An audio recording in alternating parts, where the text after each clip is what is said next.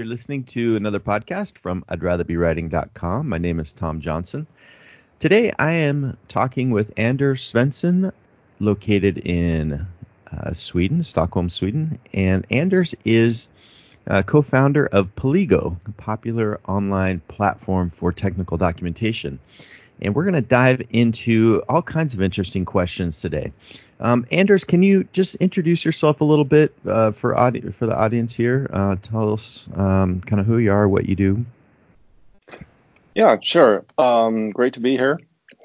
Um, so yeah, I'm Anders Svensson. I um, am one of the two main co-founders of Paligo, and I was um, I was a consultant in this business for nearly 20 years uh, working with uh, mainly XML solutions and single sourcing and helping customers implement types of uh, CCMS solutions and so on. And um, yeah, I did that for a long time until I met my co-founder Frank, and we decided to start our own platform. Great, great. Now, Paligo, eh, correct me if I'm wrong. This is about six years old now. No, it's actually just a little over four years old. Oh, okay. Uh, we um yeah we started uh, late 2015. Started Paligo as a company. And it's been relatively successful as far as I can see, um, compared to other kind of startup ventures that I've seen uh, in the tech com space try to take off and then sort of fail.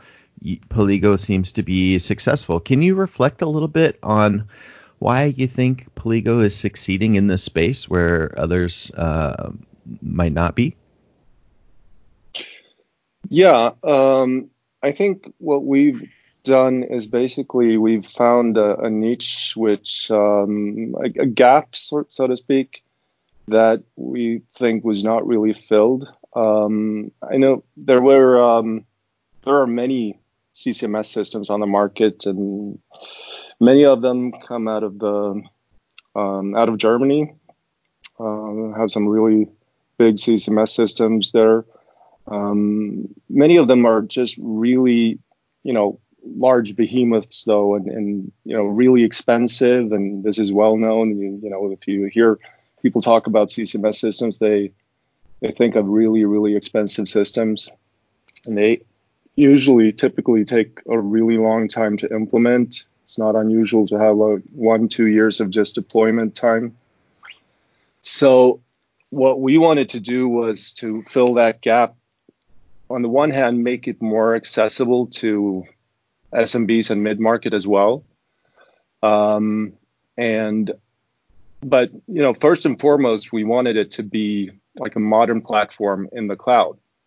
People were expecting to to find any type of tool um, now nowadays in the cloud. Like if, if you want to have a project management platform, you have uh, tons of those to use uh, in the cloud or CRMs, very crowded market.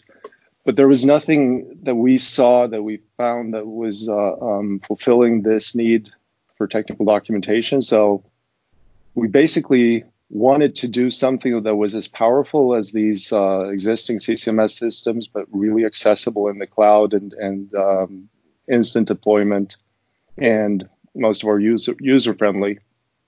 So, uh, getting really high user adoption was a really uh, important focus from us. Um, we had seen in, in consulting days that uh, one of the main problems with getting a um, structured authoring project to succeed was getting user adoption because these systems were not really very user friendly. So I think what we did was that we made it accessible in the cloud and we made it um, really user friendly, taking advantage of the modern cloud platform. Yeah, it's interesting. Um, to, to reflect on on this niche between uh, the, or, or, to have a, a, CCMS that people can actually implement quickly that's affordable. Um, can you talk a little bit? Let's back up a little bit for uh, users who may not even really know what a CCMS is, let alone why they would want one. Um, can you fill in the big picture here and just give us some basics about, you know, what's wrong with a, a help authoring tool that why would somebody want a CCMS? What are they aiming for and what does it do for them? Right. Yeah. So, I mean, this is, I've, I've written articles about this too, but uh, basically the, um, the thing is a, a, help authoring tool, as you know, um, has a similar purpose in many ways. You want to reuse content and uh, you want to divide it up into topics that are reusable chunks of content. So yeah, there are some similarity, similarities there, definitely. But the thing is, when this scales, it becomes really difficult to manage, and that's when you you really need a CCMS because if you start taking your documentation and you're breaking it up into small reusable chunks of content. So if you start at the macro level, you're breaking down the documentation into topics for one thing, and, and you get tons of topics that you need to be able to keep track of and manage and so on. And then what a CCMS does, it doesn't just um, go to down to the topic level, it goes way more granular than that. So a CCMS, a component content management system, keeps track of every single little component, and that could be anything from a topic down to uh, the smallest text fragment, really, or even single words.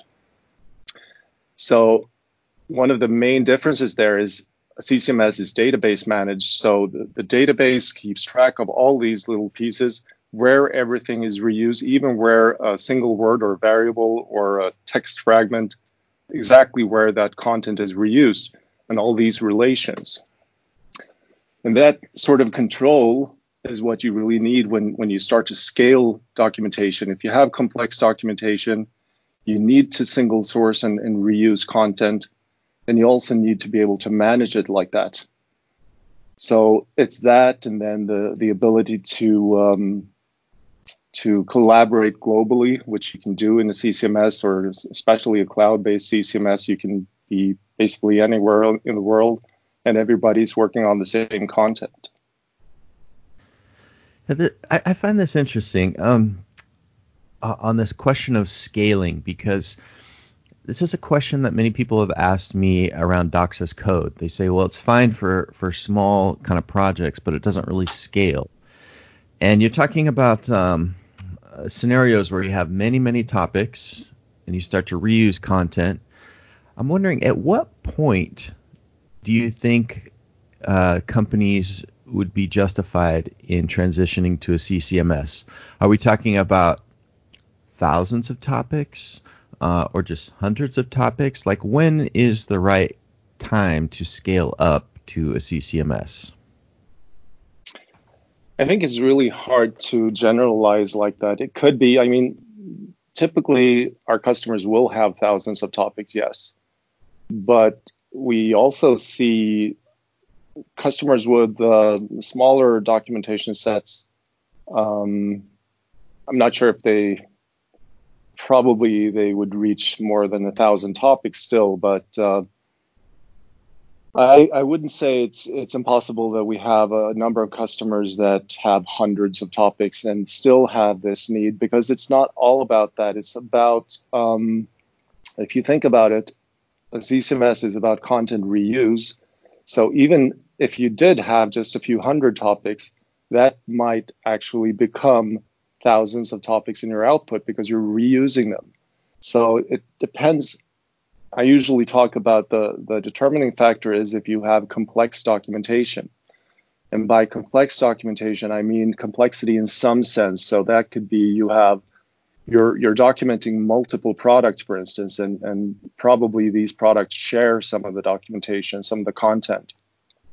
Or it could be other multiple dimensions, like you have uh, maybe you have just one product, but you have multiple versions that need to be live in parallel you need to uh, supply customers with different versions of, of this. Um, for instance, if you have a software product, uh, it could be multiple languages or it could be multiple audiences. It, it's really common that um, customers will will um, filter and profile content for uh, internal internal audiences, support agents, and so on, and external audiences and so on. So it's that this um, common factor is if the documentation is complex in any way, that's when I think you need uh, CCMS and, and uh, single sourcing.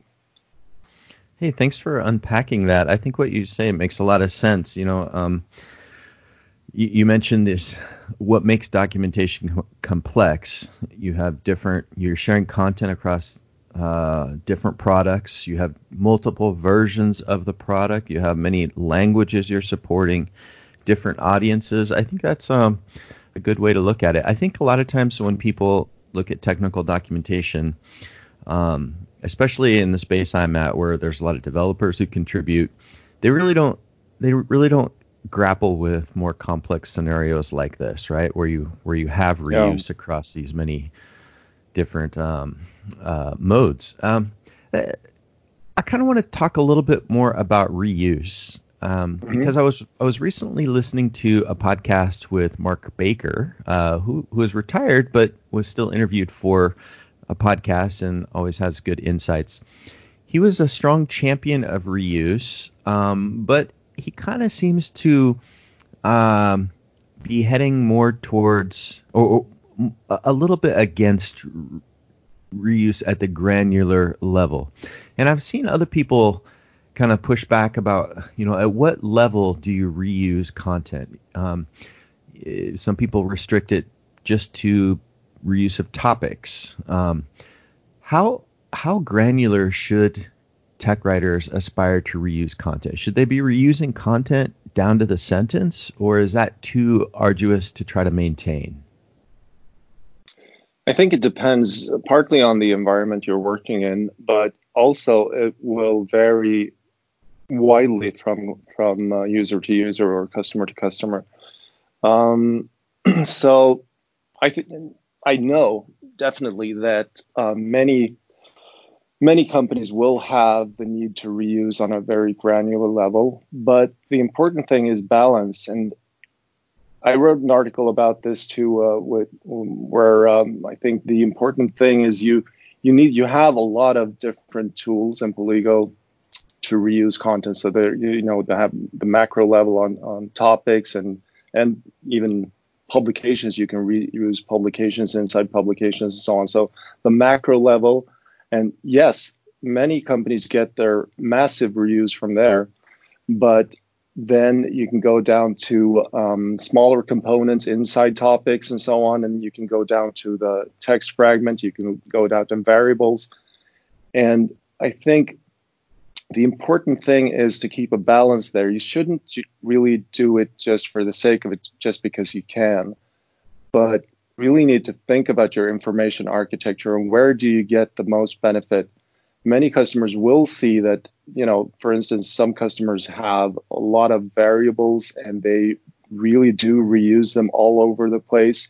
And it would be um, massive work if they had to um, to write different kinds of content for this. And you know, the the uh, typical copy and paste case that you want to avoid um, so yeah, I, I, you don't I don't think you can generalize and say that that uh, um, one or the other is better. It will be different from from case to case, basically. But I, I think what we see mostly is um, that customers do use many of these features, but uh, they won't always use all.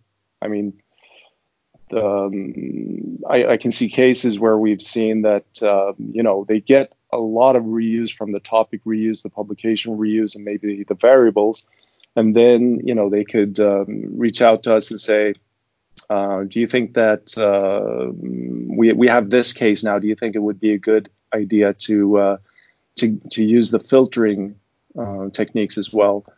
And you know you can see that uh, maybe they get you know a small fraction of a percentage um, of extra benefit from that, and then it's not usually worth it. But others will have the, the uh, opposite situation.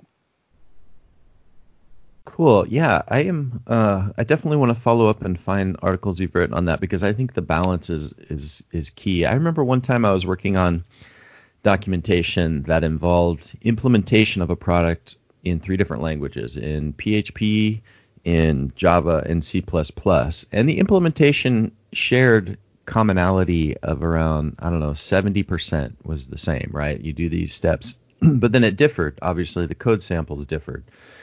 And yeah. I remember it was really hard to try to figure out like how much should I try to be reusing content and how at what point does it become too just cognitively difficult to try to like keep things uh, synced across these different different products. So it's, it's, definitely a challenge, and it's really where I think technical writers hit their stride in trying to figure out the best way uh, to reuse content when it becomes um, important and when it becomes too tedious. So I like that idea of balance. Now, I, I do want to transition into another topic because we're talking about reuse, and Paligo recently integrated with Zendesk, which is a, a very popular support platform. I'm wondering if there's um, opportunity to reuse content now between KB articles or other support articles and tech docs, and if you can talk a little bit more about just this Zendesk integration. Yeah, sure. Um, actually, it wasn't that recently. We actually um, introduced our Zendesk integration in 2017. Um, but uh, we've had that for quite a while and it's been really successful. We did kind of botch the uh, marketing of it though. So, um, but I think we were still lucky because um, customers discovered it anyway, even though we didn't have much of marketing at that time. Um, so it's really one of our most successful integrations. And uh, so we, when we did this, we we actually took a decision. Um, we wanted to integrate with uh, knowledge-based platforms and help desk centers in general. So we we um, at the same time we also integrated with uh, Freshdesk and uh, Salesforce Knowledge. So those have been going well, and especially the Zendesk one has taken off really well. Um, and I think that was a good decision because yes, I, I do see uh, that there's really, I mean, companies want their their uh, content in their knowledge bases in their support centers so they can deflect tickets and, and so on. But they generally see that that platform to produce documentation on that platform is very very limited. And they still have the same needs as as companies publishing to other platforms other outputs, or whether it's PDF or uh, HTML5 or where, wherever it might be, the, the need is still the same to reuse content, single source it.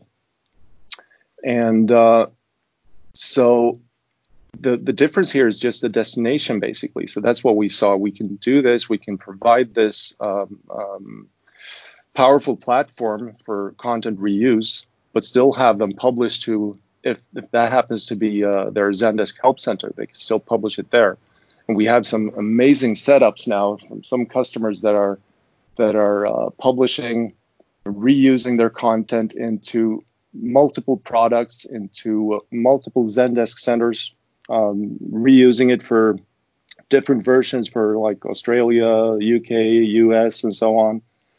Um, so we have multi-branding to take care of that, and uh, basically the, the, the driving force is the same. They want to reuse their content, and so what you may have heard if, if you if you um, heard some recent news about this, I'm not sure, but uh, we do have a really big update to this coming out, um, which we call Zendesk Integration 2.0 internally.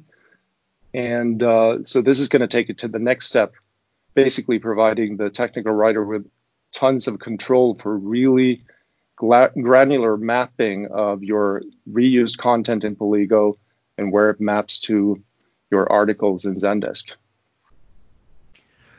I think that's really really cool. Um, you know, I've always been sort of uh, just perplexed at the splits between documentation and support. And support in in many companies I've worked in, support always has their own world of tooling that is separate. And yeah. when they try to like pull in docs, they end up just copying and pasting little key snippets uh, related to friction points they anticipate, and it drives me nuts because I'm like, you just you're just pasting that over. Like, uh, how do you ensure it doesn't go out of date? And yeah. you know, why isn't there more integration between the two? I um I think there's a lot of missed opportunity when support and docs are separate, and it's a difficult thing to conquer because like you know the support people have different tooling needs. So sounds like yeah. Paligo's got a lot of integration points to help meet support in the tools that they want to use.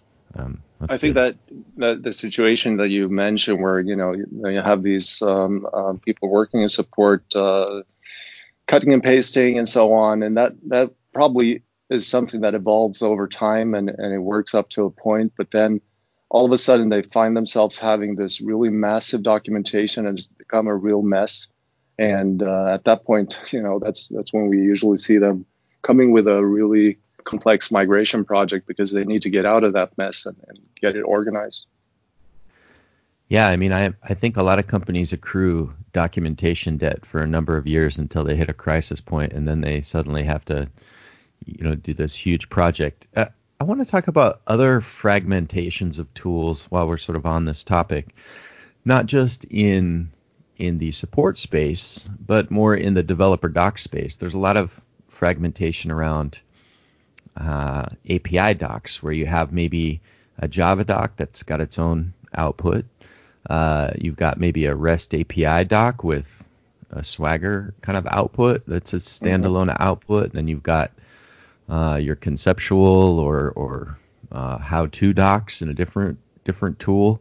Um, does Paligo have any kind of solutions to integrate some of these other types of API docs into into one experience? Yeah, I mean, we um, we are well aware of the um, the rise of API documentation, so to speak, and I know you you write a lot about that.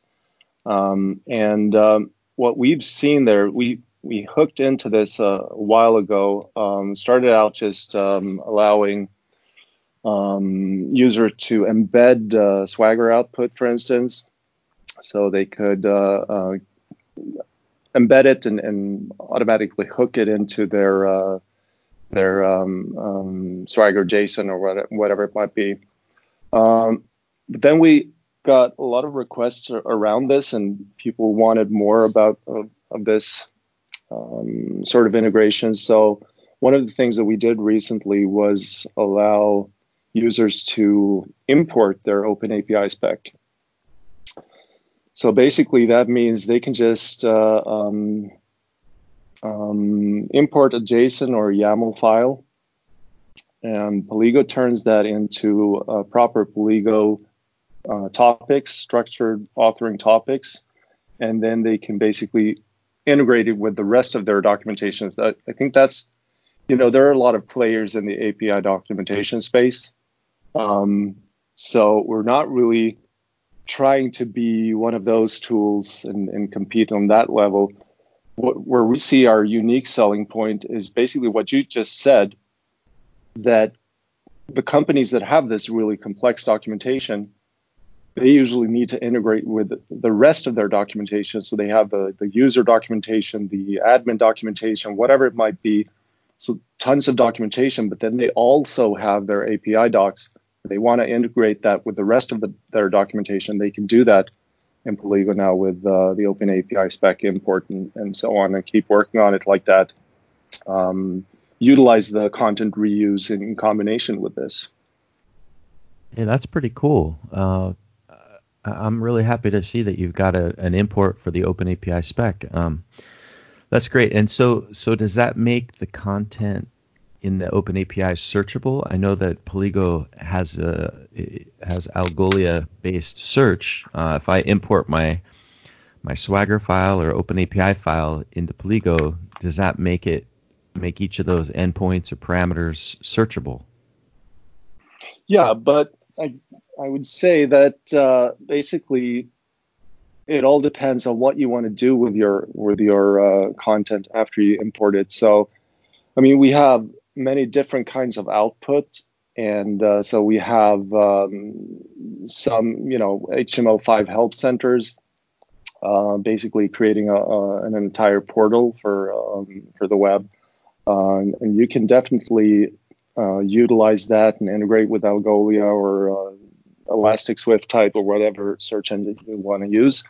Um, so that's definitely part of it. But many of them will also just um, use our API style output, which is more like a Stripe, like um, you know the, the, type of uh, three panel with the code switching on the right side that Stripe made popular. So it depends what they want to do with it, but yeah, they would have uh, all these possibilities, and in some cases they might, you know, it's a, if it's a bigger customer, like we have some really large software companies uh, they might want to have a, a, customized output with this, and and um, you know if they want to have um, like one of our really large uh, enterprise customers um, is using this and creating a federated search with Algolia, so they integrate both the documentation and, and the rest of their whole document set, uh, their entire site, with a federated search for uh, for Algolia. That's cool. Uh, hey, let's just define federated search uh, for those who don't know. My understanding of federated search is just search across multiple different outputs. Uh, can you maybe just define what you mean by federated search? Yeah, so basically that's exactly it. So uh, uh, the documentation that they produce in Paligo will just be one part of all the the content that they want to search. So they may have, you know, content from marketing or uh, you know other departments that's uh, created in other environments. They want to put all of this together in a in a large portal, but be able to search in everything. And they can do this with the Algolia integration. So we provide the part um, for Algolia that um, um, handles the search for the documentation, but that can then be integrated into the larger search for the entire portal that they have.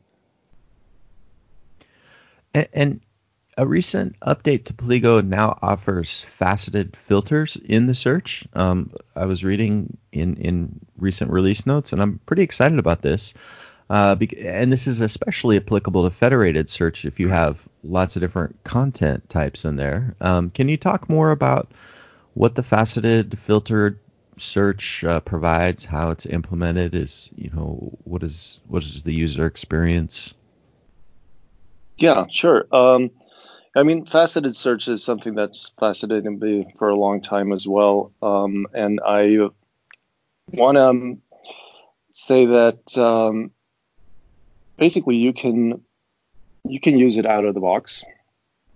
Um, so if you want to, you can just uh, basically enable it. And then out of the box, you use our taxonomy feature to tag your content uh, different categories, classifications, and so on. And so you decide basically what you will want to use as facets, and then this will automatically create the, the faceted search page for your HTML5 output. Uh, but I would say in practice, the companies that are most inter- interested in uh, faceted search are, are usually pretty large companies um, with really complex documentation that they need to to uh, provide this filtered search for. Um, and so it's more common really that they don't just use it out of the box, but they want a sort of configuration for them with, uh, you know, where they can basically they can hook it into any kind of metadata. Uh, so if they want to use the filter metadata to uh, apply for this or uh, other types of attributes, whatever it might be. But the out of the box solution that anybody can just use and enable uh, uses the taxonomy based uh, classifications. But basically, you have a lot of freedom there to um, to set this up. But I think this applies to basically um, anything in structured authoring. You also need to do your information architecture, so you need to figure out, you know, what um, what classifications of our content make sense for us, and build these taxonomy trees or whatever it might be that you're using to create these facets. Cool. Yeah. I mean, I think there's a whole. Uh, I mean, there's a lot of information architecture uh, kind of know-how, I think, in developing a taxonomy that's going to make sense, that's going to uh, you know, fit the, the product. And I like your your tie back into the complex documentation you were talking about earlier with products that have different you know variants, different versions uh, within each variant of the product, different languages, different audiences, uh, mm-hmm. Different locales, platforms. All that stuff is essential, right, to provide filters for. And uh, certainly, if you've got you know if you've got documentation with that many different aspects to it, unless you have these filters, it's going to be really hard to provide search um, across them. So I think that yeah. seems like a key key component in this whole solution and something that fits the CCMS landscape quite well. Um, uh, since we've been talking about APIs, API docs, and uh, some of this integration, um, I want to touch upon how people who might be, maybe have a docs as code implementation, maybe you've got Jekyll or Hugo or Gatsby, mm-hmm. and you know you've you've started small because maybe in the developer doc space you just have one language, there's one version, there's one product, but now you've grown, you've got multiple languages, you've got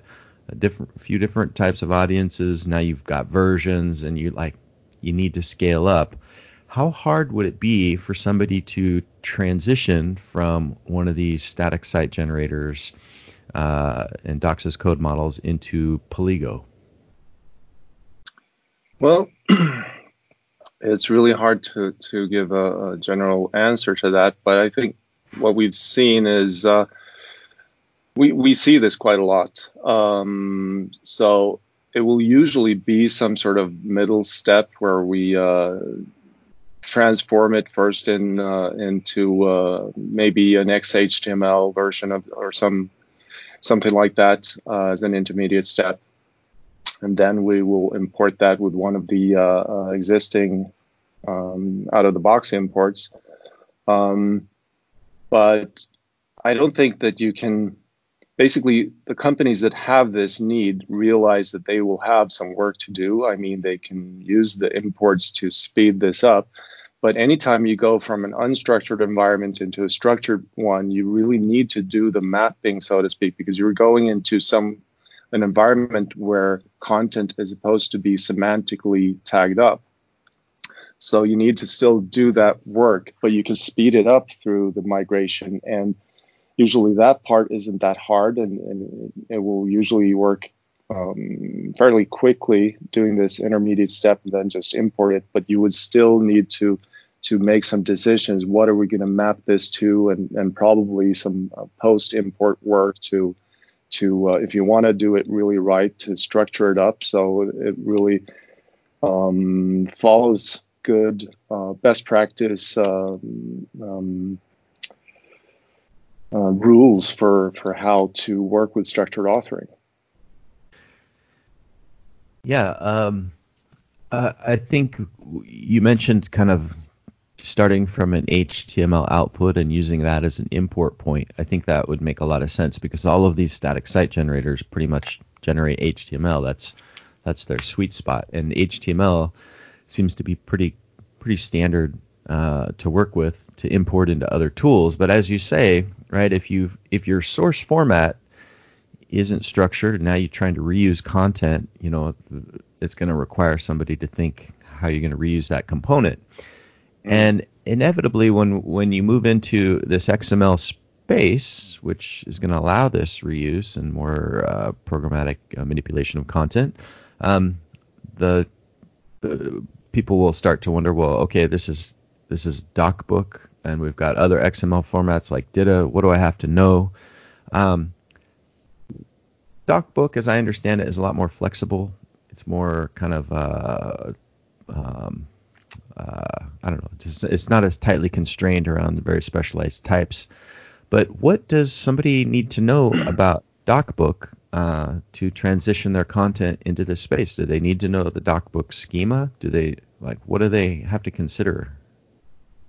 No, no. I, I mean, this is one of the things uh, we um, really uh, like that you know customers will come to us and say they basically they love how Paligo has taken structured authoring and made it fun. So basically, I think that is really great praise. Um, and so we're really trying to, I mean, it's, you've got the full possibilities of a, a really rich structured authoring XML content model. And you can do pretty much anything that, that you would need. If you're a hardcore XML user, you can do anything you need there. But we're trying to take the complexity out of it. And we have users coming from really traditional environments, if it's uh, you know Microsoft Word or wherever it might be, that take to this really quickly. There's a little bit of a threshold to get over, get into the mindset of structured authoring and and thinking about content in a semantic way and so on. But once they get over that, and it doesn't take very long usually, uh, it really comes naturally. They don't really need to learn DocBook in any way. And basically, just to make that clear, with some of the uh, misconceptions about uh, you, know, you know we wrote uh, I wrote an article recently about why we chose DocBook instead of DITA, even though I'd been working as a DITA consultant for many years. Um, and um, the thing we did was basically we did a customization of DocBook, you could say, to make it topic based. So it, it was more if people are coming from DITA, for instance, they will feel right at home because we're we have the same kind of, of uh, topic-based thinking. What we didn't want though was specifically this topic typing, which uh, we felt was just constraining. And in my experience, was this was one of the big hurdles uh, for customers um, migrating to DITA. Was just that you know I, I, I often um, talk about this as trying to force a square peg into a round hole. And what DocBook uh, differs there. So if we if we got the topic based part where we split content into topics, so you have these reusable chunks, that was the important part. The topic typing part is just taking it a bit too far. It's like saying that, okay, so you're going to write an instruction, tasks, so you only need these few elements. Then that's the DITA way in in my mind. And real content, real live content doesn't really work like that, doesn't fit into those neat little models. So basically, DocBook does have the same rules, and Paligo does have the same rules in, in its customization of this content model, um, where you do need to follow a certain structure. And you can't really do structured authoring without having rules because that's the core of the, the entire concept but um, we don't take it that far. You have more flexibility. So if you're writing a, a, an instruction, you have the procedure element with the steps and so on. You should use that, but we don't force uh, users the same way to say, okay, now you only have this little subset of elements because you're going to write a, an instructions, for instance. I think that makes a lot of sense. I like the balance between freedom and and having some rules, and I I agree. I think DITA takes it too far with with the topic type, the specialized topics. Um, and I know DITA's tried to move towards more like lightweight and more general kind of uh, uh, approaches, but but even so, I, I yeah I agree with, with the analogy of the square peg in the round hole. That's that was my experience and and especially if somebody is in a Docs as code environment, they're used to having a lot more freedom to kind of do to write according to the dictates of the content, not necessarily to the schema. But at the same time, as you say, you've got to have some rules, or you can't really do anything with the content, right? It's it's mm. some balance there. Um, and we've talked about a lot of things, and uh, I just wanted to cover one more topic um, because I know that this was a huge part of your recent release. Uh, you you recently added two-factor authentication, which I think is interesting. I mean, um, just having kind of authentication itself seems to be a huge need. I'm I'm constantly running into this problem at, at my work. Uh, we, we don't have a great you know authenticated environment for users. We kind of have a uh, a tool we use, but it's it's not great. And um, but you've you've gone ahead and added two-factor authentication for this as well. Um, just kind of curious, why the push for more security for documentation? Are you are you working with uh, partners who have really strong security needs, and and uh, you, maybe you could just talk a little bit about that. Mm-hmm. Sure. Um, so basically, like I mentioned before, when we started out with Paligo, we we uh, initially we started with uh, intention to to fill this gap also for SMBs and maybe mid-market uh, companies. But as we've grown and, and, added more and more features and um, so on, um, we are starting to attract more mid-market and enterprise customers. So yes, part of this, it's not really about pushback, but part of this is the requirements from these kinds of customers, the bigger companies. They do have a lot of um, security requirements, and we get these long lists of, uh, of uh, uh, security features that we need to fulfill. Um, so yes, this has been on the wish list for uh, many of those, but I, I, think it's really more more mid-market customers really that uh, are interested in this, whereas the enterprises will really usually uh, want single sign-on SSO.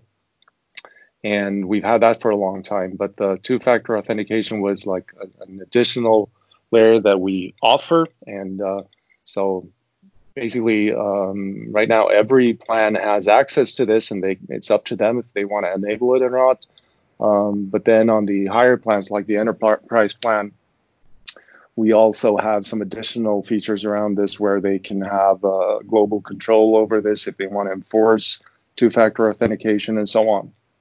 So yeah it's uh, it's not a pushback but um, a, a need from our customers. I remember I uh, used to work at, at um, a company that was bought by Experian, and one time we wanted to use just a, a simple tool to do some document review uh, that was actually based in Markdown.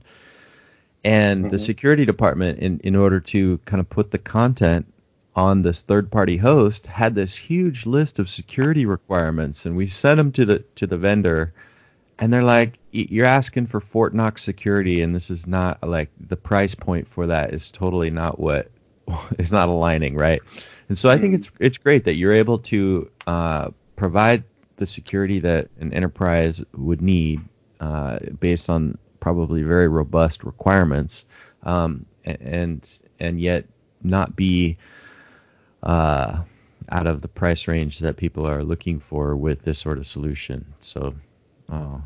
Is there any other features that you want to talk about um, in Paligo or recent releases or other other topics that we haven't gotten to?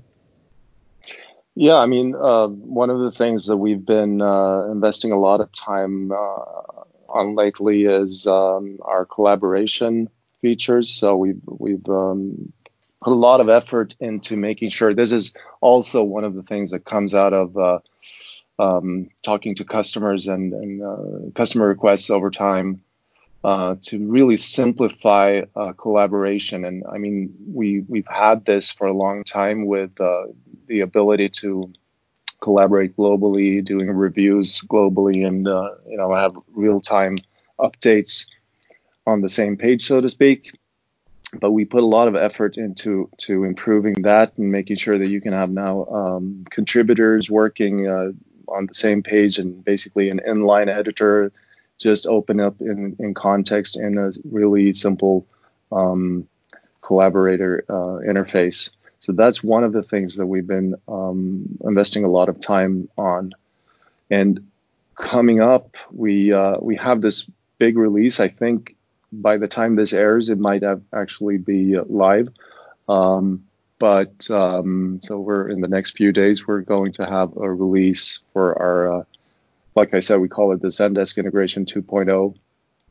That I think is going to be really popular. I know it's going to be really popular with our customers because it really uh, puts all the control in the hands of the technical writer, really knowing that they, uh, it's like a cockpit basically, uh, for making sure that they can take their really complex documentation and and knowing exactly what what happens to it in Zendesk. So that's going to be really nice, and, and you'll see the release for that in a few days. Well, the collaboration piece is is cool to see, and it's worth sort of commenting on because I've been doing some research on tools, and I've always been uh, kind of dumbstruck by seeing uh, so so many different companies using Microsoft Word, you know, and I never really mm-hmm. understood that. I thought, are so many people using Word for their docs? And yeah. in my latest latest tool survey, I realized that uh, Word is often used in the same way that Confluence is often used mm-hmm. uh, for collaboration on documentation. A lot of times, uh, tech writers collaborate on uh, on doc on content using tools such as Microsoft Word, Confluence, Google Docs, mm. uh, Quip, right? Because you you need to collaborate with others to create the content, and you know the, uh, it doesn't make sense to collaborate further on down the tool chain in terms of your your publishing. Uh, for example, when I collaborate with engineers, mm. we use a lot of Quip um, at at my workplace. Sales, it's basically Google Docs by Salesforce. Um, mm. And and yeah, it's great to have multiple people in there creating and working on the content. And when it's kind of mostly ready, then I transition it into uh, Markdown and Jekyll, and we publish it and so forth. But this ability to collaborate on content earlier earlier in the tool chain seems essential. So so does the collaboration do the collaboration features in Paligo kind of allow that that uh, uh, development of content that's at an early state between different stakeholders? Yeah, and this was actually the uh, the uh, entire intention behind uh, this development was uh, just what you're saying, basically the the typical case, and we actually we did uh, this development in close collaboration with one of the really largest um, software companies in the world, which is one of our customers, and they specifically asked for this because they said, you know, we have like uh, in our department we have somewhere around 10, 20 technical writers, but we have hundreds of, de- of developers that need to write and contribute content. So what they wanted was specifically this, and that's what we set out to to, to develop basically, where you can you can have a core number of technical writers that do the the heavy lifting, the uh, bells and whistles and you know all the fancy reuse techniques and so on but then they can just get their content from these uh, from their engineers usually um, just um, providing them the, the publication or, or uh, an assignment whatever they want to use whatever uh, workflow fits them. And they get into this they have these light licenses we call the contributor licenses.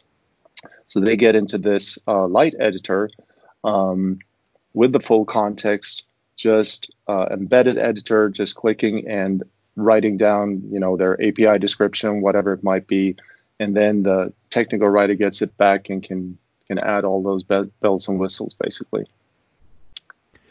That's cool. You know, I, I I've had a long-standing interest in doc tools, and um, I know I've written a lot on my blog or had a lot of I don't know, I get excited about the Docs as code space and all these static site generators, but I think that a lot of people don't realize like how expensive, uh, and I by this I mean time consuming.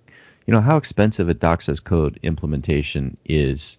Um, like it's sure it's easy to download an open source tool and to generate out an HTML page, but when you start to add in other requirements like, oh, we need to localize this, and oh, we need to generate out a PDF, and oh, we need to have a robust search, and oh, we need to authenticate pre-release beta partners, uh, and yeah. oh, we need to you know support multiple versions. It's like the time it takes to try to figure out how to do this in something like Jekyll is insane, and uh, yeah. I, this is why I often think, you know, uh, let's let tool vendors provide the solution and and not spend all our time because tech writers we don't get paid to develop the tools. Usually we get paid to write the content. That's what people want. They want to see the content and they expect it to look professional.